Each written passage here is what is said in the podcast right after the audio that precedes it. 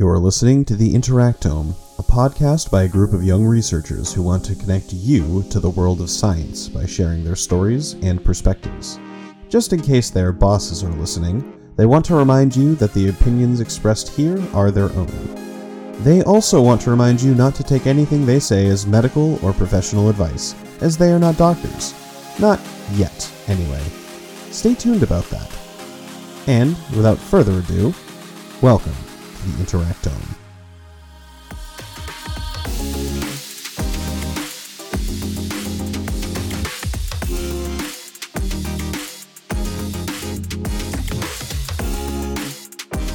Hello.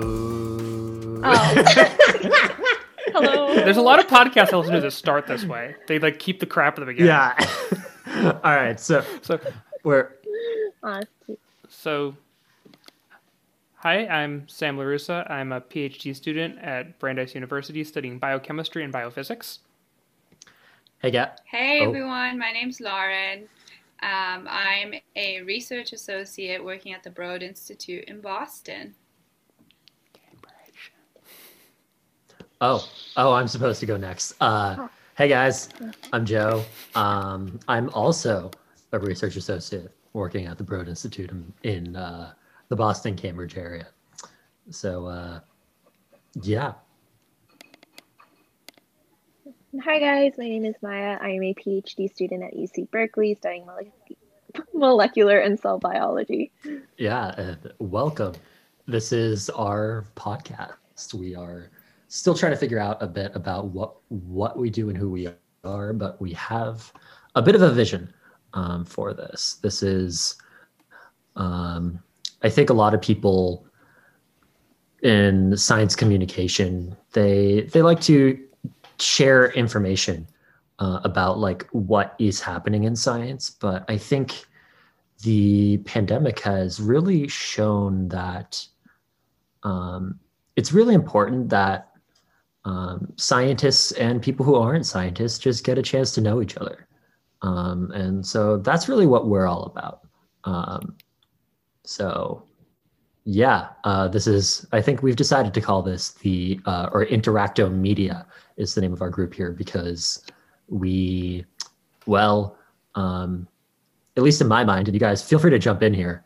Um, an interactome is in, in biology is a uh, a term for a lot of things that all work together, like in a whole system to create a um, functional thing in a cell. So, like a system of a lot of different proteins, which are basically like the workhorses of the cell working together um, to help cells live and grow.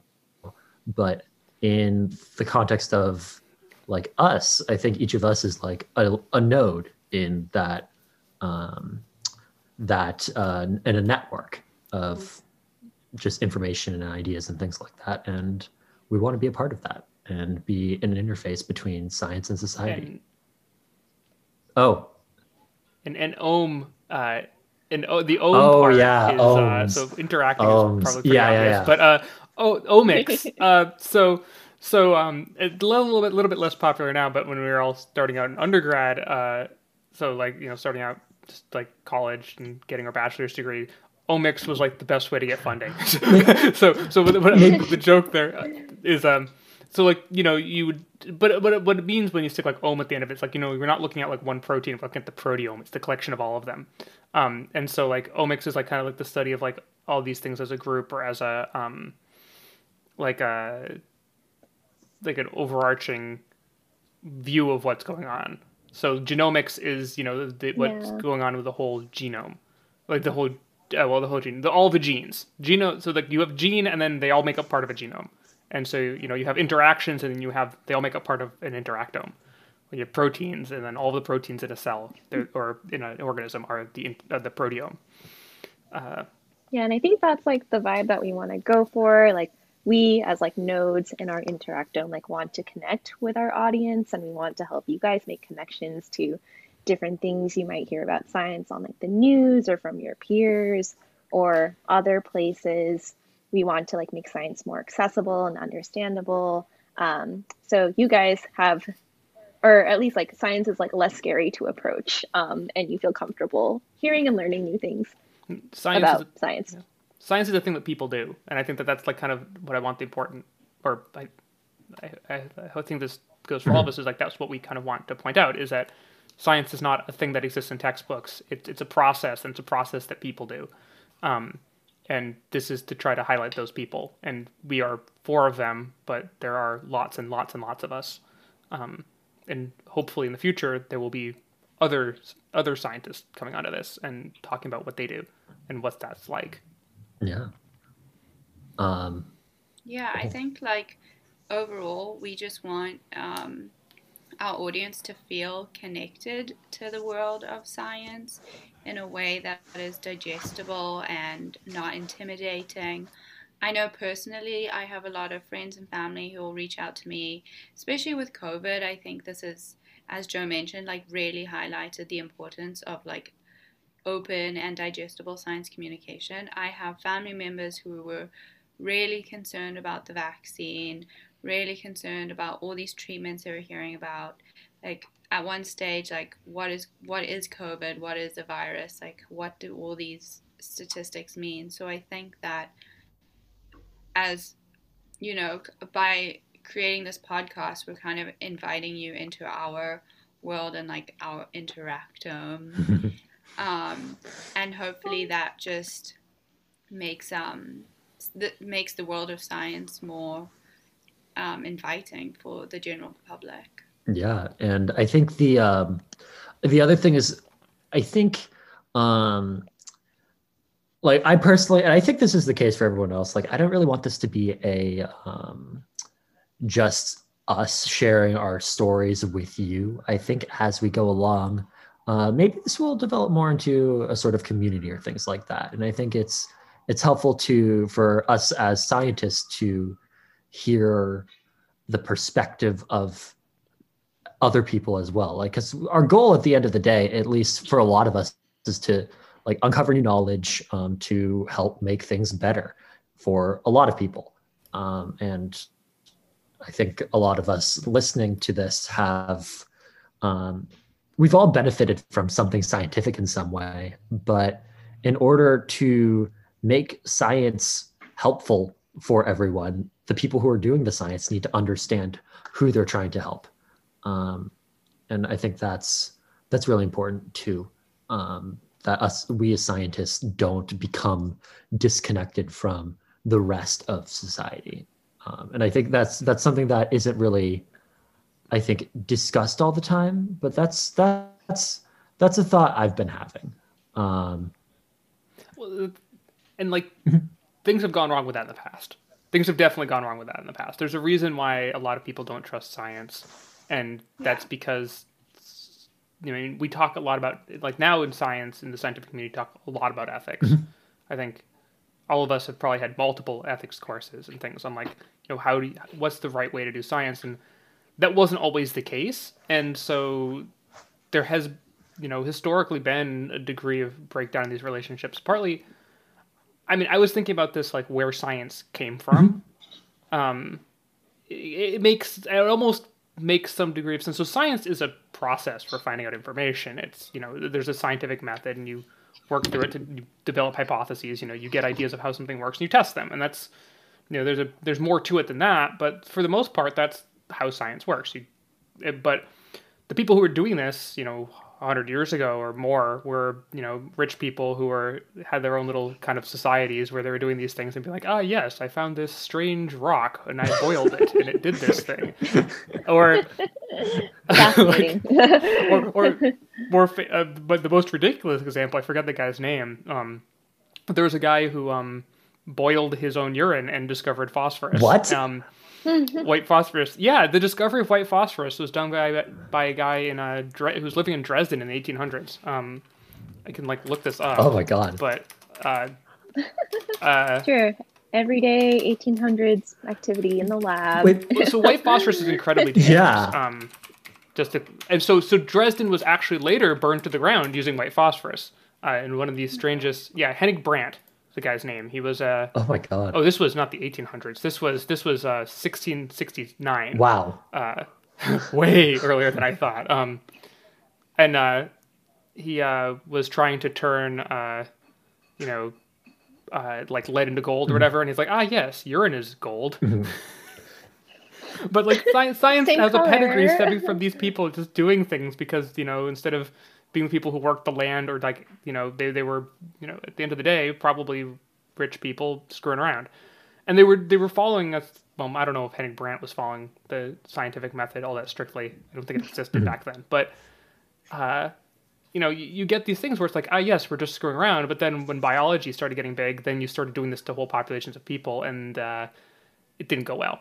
And I think that that's like something that has to be said if we're going to be talking about relationships between people and scientists. Uh, like, Yeah. yeah, you got to acknowledge that this. I know people, yeah, like people like to say that, like, oh, science is, you know, like science is science, but like in actuality, like science is very much affected by like societal constructs and the economy and several, several things. So it's not just science, it's affected by a lot of things. And there are a lot of problems um, in scientific structures today, too. And I think it's good to be transparent about that. and I, I, I, I know that like at Brandeis they talk about this a lot, and I know that I, I interned at the Broad a bit uh, undergrad, and they talk about this a bit there too. I don't know what it's like at Berkeley, but at least the institutions that I've had the opportunity to go through in the Boston area, they all seem to be fairly aware of this, and they're they're trying to incorporate that into how they govern themselves. And I think that that's, I think probably happening around the country, hopefully. yeah, Um, that's good. It's, yeah, there's a lot to Yeah. be done, I think. I, yeah, But- I, I agree with Maia, and I think historically, scientists, I mean, scientists are human, but they have, especially in the biomedical field, like reinforced Mm. stereotypes, reinforced social beliefs, Yeah. um, and scientists have contributed to racism and sexism um, in their own way. In a way, yeah. solidified it because they are scientists, and so in a way. Um, I mean, so on one side, we are promoting science and we are trying to, um, you know, share our knowledge and our understanding of science. But on the other hand, you need to also be aware that this is science carried out by humans who have their own implicit biases and humans who make mistakes. So I think everything we have to take with kind of a grain of salt I, as much I think as I love science, Yes. I think it's important to recognize that it's not perfect either. and I- I think that like what I was trying to say is I think that this is like it's an ongoing conversation, and I'm seeing that happen, and that is to make that feels good to see that like this is what what scientists are talking about now. It's not just like you know the the metaphorical I boiled the rock and it did something cool. It's like okay, yeah. you know how how do we make sure that this is equitable and especially right now we're seeing that at least on the public health scale that that's still not the case there are still things that are going wrong um, and the question of how to uh, address that is an ongoing one and it probably it's not going to be a problem that's completely i expect to be completely solved for a very long time i mean people are Mm, people and scientists are people and Yeah. You know. I uh yeah. And I think it's, that. it's good to be transparent about that with our audience. absolutely. I think for at least this th- my opinion is that um like how do you actually know something? How do you know that what you know is actually true? Um, and I think I think that is one of the way the things that science is really good at answering if done well. Um, like you can develop a um, you develop an experiment that uh, theoret like ideally um, like when you make a manipulation when you add a chemical or you you uh, change one condition um, you see a result happen you see so- something else happen as the output and because you have designed your experiment um, in such a way that it rules out all other alternatives um, you can actually um, provided that you can repeat the experiment and get the same result uh, know that um, what you your or like your your rationale behind why you are um, getting the result you are getting um, is actually true. Like, or maybe maybe a better way to articulate this is that science is a way to actually know uh, what is, or at least the scientific method is useful for knowing what is causal of other things um, by ruling out alternatives. And of course, there might be things that you're not thinking of when you design an experiment, like oh, um, if I'm testing things in my cancer cells, like if I'm throwing drugs at my cancer cells to see if they die, and I see them die, I know because I had a solution that I added with the drug and a solution that I added without to a separate sample. Um, if I if I see that only this the solution with the drug killed the cancer cells, then I know that it's the drug that killed the cancer cells. But it might be that. Well. Um, oh, go ahead. Go ahead, Sam. The, oh, I was just going to say, it's like that. There, there's always, you know, there's always some unlikely options on the table. Absolutely, but so so science is, the, at least in my eyes, uh, it's not perfect, but it is one of the best ways that we have right now of getting as close to what is true as possible. Um, and, and oh, yeah. The other important thing about science is you can say your drug killed killed the cancer cells, and I can go prove it to me. And that's how science works. Is you know you go to your boss, or you go to a peer reviewer, or you go to uh, the FDA, or whoever it is who's like reviewing your work, which happens. That's that's how science happens. Is before science like gets out to the public in whatever way it is, whether it's a publication or it's a drug or whatever. There's usually someone who goes, "Prove it to me," and often they will even start asking questions like, well, it's like, okay, Joe, well, you said that that drug was the only thing you added, and you sure there wasn't a contaminant in there? You sure that that drug was pure? You know, can you show me the purity results for that drug? Because there could have been something else there, because I know that manufacturing processes could add this thing and this thing, and like this thing will go on for forever. But yeah, Pixar didn't happen. Like... yeah, Pixar didn't happen. but like, not iPhone pictures. No, we're talking like ex- fancy, expensive like DSLR. Oh, forget DSLRs. I mean, even my cameras aren't that good.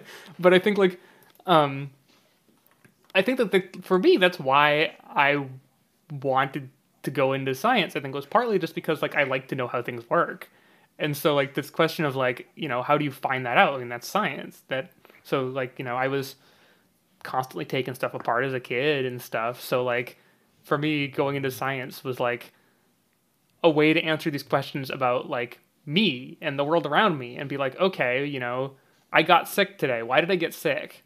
Like what what are the ways to answer this question?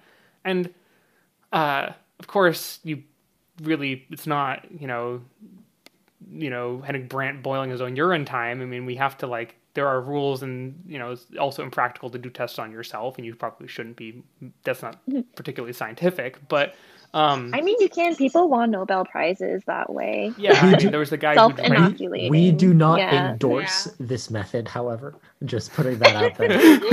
no, the guy gave himself ulcers. Yeah. First off, uh, yeah, and like if you're not, if you don't know what you're doing, you can hurt yourself. I mean, there's, there's, you know, like like mess around and find out is not.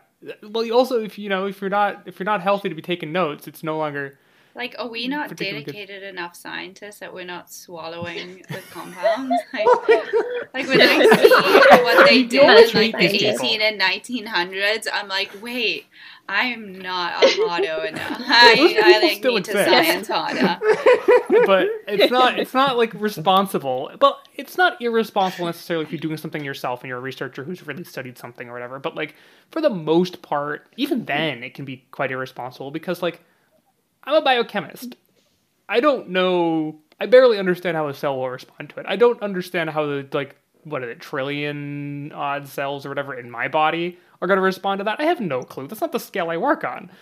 And so like the reason why drug development has these massive teams where you have, you know, biochemists like finding compounds and engineers formulating stuff and you have you know cell biologists who are testing it and animal technicians and then you have the clinical people and then then you have FDA reviewers and like actual like MDs who are looking over all the stuff as part of the clinical team. Like there's a reason why this is happening because the clinical team isn't going to be sitting there like parsing out all these little biochemical things that I'm going to be spending you know tons of times working on uh, and so on. Like so like you know if you test something on yourself you're not the whole team. There's you know you need lifetimes of experience to know whether or not you know, drinking this strange thing is going to really work. And sometimes it might, you know, and sometimes it, you know, doesn't work and it, but it, you're lucky and it doesn't kill you.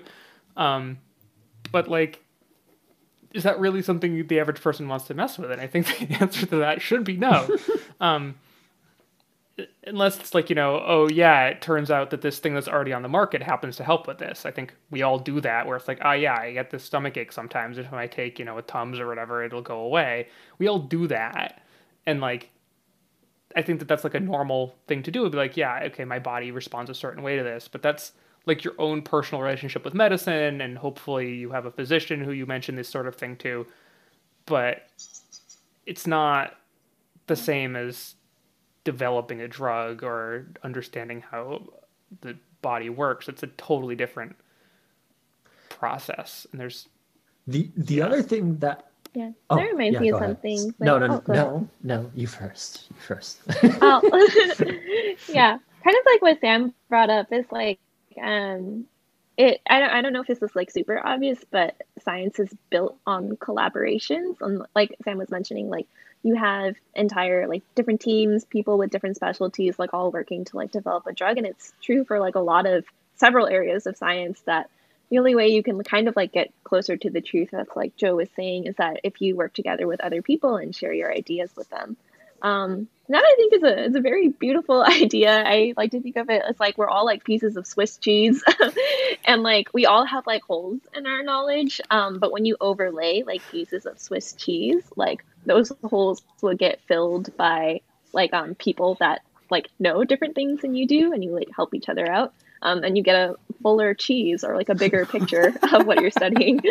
So I love that. Yeah. Yeah. Thank you. I, that was good. I really love that that Swiss Swiss cheese. And, yeah, this was actually one. the yeah, it was the analogy that um, my um, PhD program gave to all first years that are entering because our program is like a very broad, like interdisciplinary mm-hmm. thing. So we all come from like really different backgrounds, but we all take a class that um, kind of like gets us up to date on like different areas of biology. So it's like neuroscience, immunology, cell bio, and biochemistry. Um, and so like obviously we're like not all experts in that because like yeah. who has time to like be fully versed in all of that? But our advisors were like, oh, you know, you're all pieces of Swiss cheese. Like someone will be good at neuro and someone will be good at immuno, and like you guys will help each other out. And that's like you know the spirit of science, collaborative energy. Yeah. I that's also what I love about science, and I found like even as I've um, like entered into you know the working world of science myself, I really love the sense of collaboration. I also just think it's very humbling to just be like, okay, this is not my specialty can you speak to this? Um, and just being able to be to recognize that um, you can't do everything um, yourself and you can't do everything the best. Um, but collaborating with other people who know how to do it more efficiently, how to do it better. Um, yeah, I just think that's like such a beautiful thing in science. Yeah. The yeah, that's like big interactome Ooh. energy right there. Teamwork makes the guys, dream work. Yeah, guys, guys, sure. guys. I I have a thought on the title for this episode. It should be "We Are Swiss Cheese." That's absolutely what it should be. I, don't, I don't know. That's yeah, I, no, may, I like may, maybe. Uh, yeah, no, for, for those, those of you who are listening wherever we're actually putting this. Um, if the title is not "We Are Swiss Cheese," we apologize. There's probably a reason that we chose a different title if we did. Um, so yeah. Um, yeah. I think I might have explained it. I think like one block of Swiss cheese, like if you slice it, it has holes in all the same place, but you probably have to come from different blocks of Swiss cheese because like the holes are probably different in each block. I, I, I don't know the probability. I'm not yeah. a cheese expert, but I'm imagining that they're spherical and they're interspersed throughout the whole thing. So oh, like you could just slice yeah. it and like stick the slices back yeah. together. So you look like slice That's like a pizza true. and put them all. I don't know. Yeah, I forgot that cheese comes in like ovals. I don't know. Like this is an elaborate analogy. yeah, I thought I it was like very distracted reading the Code of Federal yeah. Regulations pertaining to cheese at one point. I, I like cheese documents; they're fascinating. Speaking of science, I don't understand. This cheese science is just, yeah. just fascinating thing. I honestly um, think that like being a food scientist would be really bomb, and it's definitely really relevant now as we're like mm-hmm. coming up with like alternative meat sources in light I, of like yeah. So, I have I have a friend who actually just moved to the Bay Area. Maia, who's doing food science stuff. I can Oh, great. maybe maybe we can get her Yeah, on that'd be here. I don't know. I don't know how much she can talk about. oh, because that'd be she's, cool. Like I guess She's in a she's in a yeah. corporate. Oh, uh, Oh, is it like Impossible Foods or yeah, something yeah, else? yeah, yeah. Oh, cool. Okay, yeah. yeah. That's So cool. She could she could help explain exactly how it works because I think people freaked out when you say lab grown food or well, Yeah. Impossible Foods. space food. Yeah, it's or- yeah, it's the recombinant. I think it's leghemoglobin. I, I find it fascinating. Yeah. I, I gave like a whole It's cool. speech impromptu at, a, at an interview, just with like the other the, the grad student interviewers. Here. I didn't know this had nothing to do with me getting into the program or not. Or I got an Impossible Burger and I'm like, this is cool. Um, uh, I should I should watch my language. It's getting late, and I should be watching my Is language. this podcast rated PG thirteen? Uh, we can we, I can bleep that out. I can find a good bleep. I could even find like have like a sheep noise or something. oh, perfect. Yeah, that'll be funny. Like some censor. yeah. Yeah. Maybe. Yeah. We'll, we'll have. Oh, go ahead, Sam. Sorry. Oh, I was gonna say we'll have Margaret transcribe, and she'd be like, "Sam, Sam, you swear it hmm. here." Uh, maybe one thing I know I know Sam already mentioned this, but maybe the rest of us should share with everyone who's listening a bit about like why we do science or why we're in it. And I think our why is kind of evolving for a lot of us uh, because we're, we're we're all learning. Like we don't know everything, um, but yeah, I mean for me, like the I really like the th- first thing I remember about science was opening like an anatomy book when I was five years old and reading that you can take your intestine, your small intestine, and stretch it out over the size of a tennis court. Um, if you take like the full surface area, um, which I thought that was really cool. I was like, whoa, that's so weird.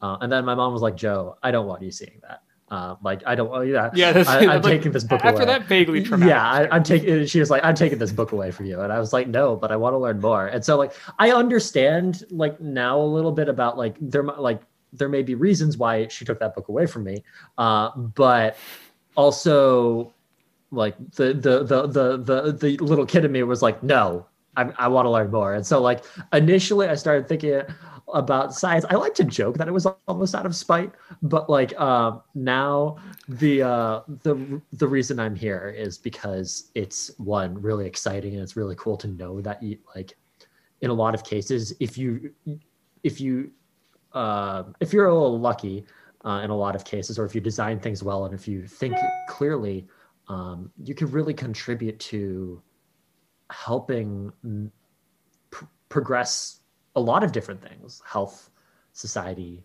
things like that. I mean you have to be careful but uh, science is a real opportunity to uh, make things better um, in a way that they weren't before. Um, of course I, my thought is also that like you have to consider ethics because um, any new discovery also opens a whole new can of worms. Um, so you just gotta I think there's an element of character that's important in science, but yeah, I'm going on tangent. I'm here because I like, like I like it. I think it's cool.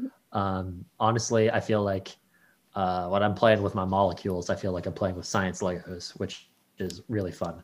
Um, I get to tinker with things, and that's great. Um, but also just like the opportunity to really help people that, um, like I think should be helped. Like seeing people close to home like really suffer with different kinds of illnesses or um, not be able to do something um, that they would like to do. Um, science can help with that in a lot of cases. And yeah also i think it's exciting like going going to space or things like that. Like we can do that because of science and engineering. Uh, like we we put up we put someone on the moon and we'll probably do it again at some point. Um, I don't know. That that that's exciting to me. Um, We I I have to go. oh, Sorry. oh. Do you do you have a second? But it was nice to hear you. Do, do you have a second to share your why a bit, or do we want to do we want to wait? Oh, yeah. Um, I can probably give like a brief. yeah, I think taco night is underway, so I get a little lazy. um, so like, that's why I'll go. But um, yeah, I was very um, yeah, I I was really lucky to have um a parent as a scientist growing up. so um, when I was little, like I would look through our bookshelves, um, and there would be like biochemistry textbooks and virology textbooks and um, different things like that. And like when you're a kid, you know you're curious and you like open random books and see what's in there. So of course I like didn't understand like any of the words that are in there because um, I I was like four, but I remember like coming across this picture of a T7 bacteriophage, and if you guys don't know what that looks like, it's like it's like a really cool uh, looking um, virus that infects bacteria. And it's kind of like it's like a hex it has like a hexagon for a head and then it has like a long body and then like legs coming out of it. So it looks like an alien invader so apparently i like that image so much that i asked my dad like i kept on asking him like can i borrow your book again? Because i want to look at the picture of the space invader.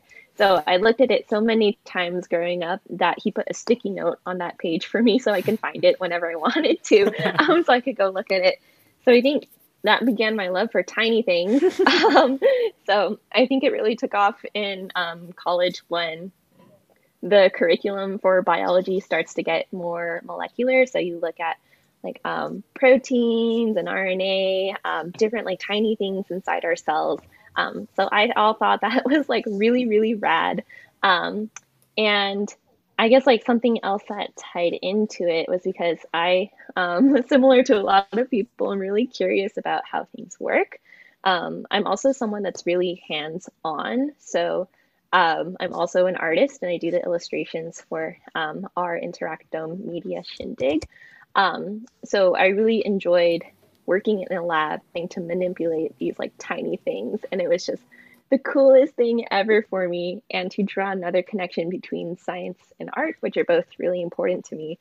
I think science is a really good opportunity to be very creative. Um, and it's, I guess like I view it kind of differently, but um, I like am a basic science researcher, so um, I'm like really interested in finding out how like foundational um, like foundational ways that like biology works. Um, so I think it's really exciting um, that there are just things that we'll never know, and it's in that way like science is kind of like propagatory. that's a word. It just propagates itself because every time you find out something new, um, you come up with more questions, and it's just really exciting um, to be able to be a part of that. Um, yeah, so that's me. And yeah, honestly, Joe and Maia have kind of touched on both my whys. Um, I can't pinpoint some cute story or like some childhood um, memory as to why I science. Um, neither of my parents were um, scientists or involved um, in that aspect. I think for me, it has mainly been uh, the discovery aspect of science, like like um, the fact that through science we're learning something new. Um, that is just like that's what's kept me coming back to science.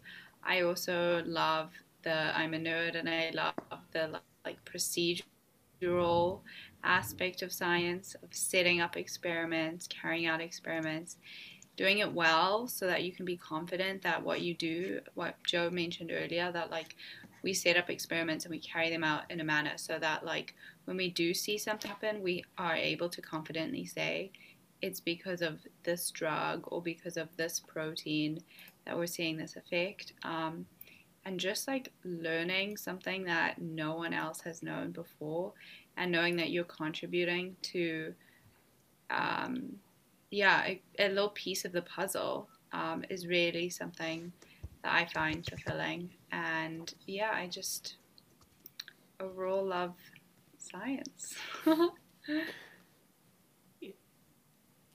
yeah, I think that like yeah.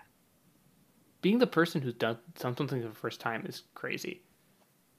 Yeah, it's wild, and it's like, yeah, I, I find it really exciting. And we're all I get excited that, by data. Like I love data. Every time I run an experiment and it's like gonna give me any sort of data, I'm like, okay, let's do it.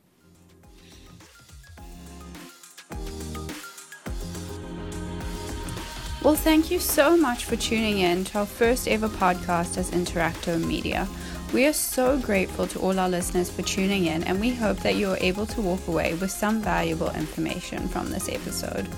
Please let us know if you have any questions or comments and share with us what you'd like to see next. We plan on interviewing scientists and covering a broad range of topics. So, who knows, your suggestion could lead to the next node in our Interactome. You can also find us on YouTube under the name Interactome Media. We have a website, uh, interactomedia.org, and we're also on Instagram and Twitter with the handle at the Interactome. Thanks again for tuning in, and we can't wait to share our next episode with you very soon.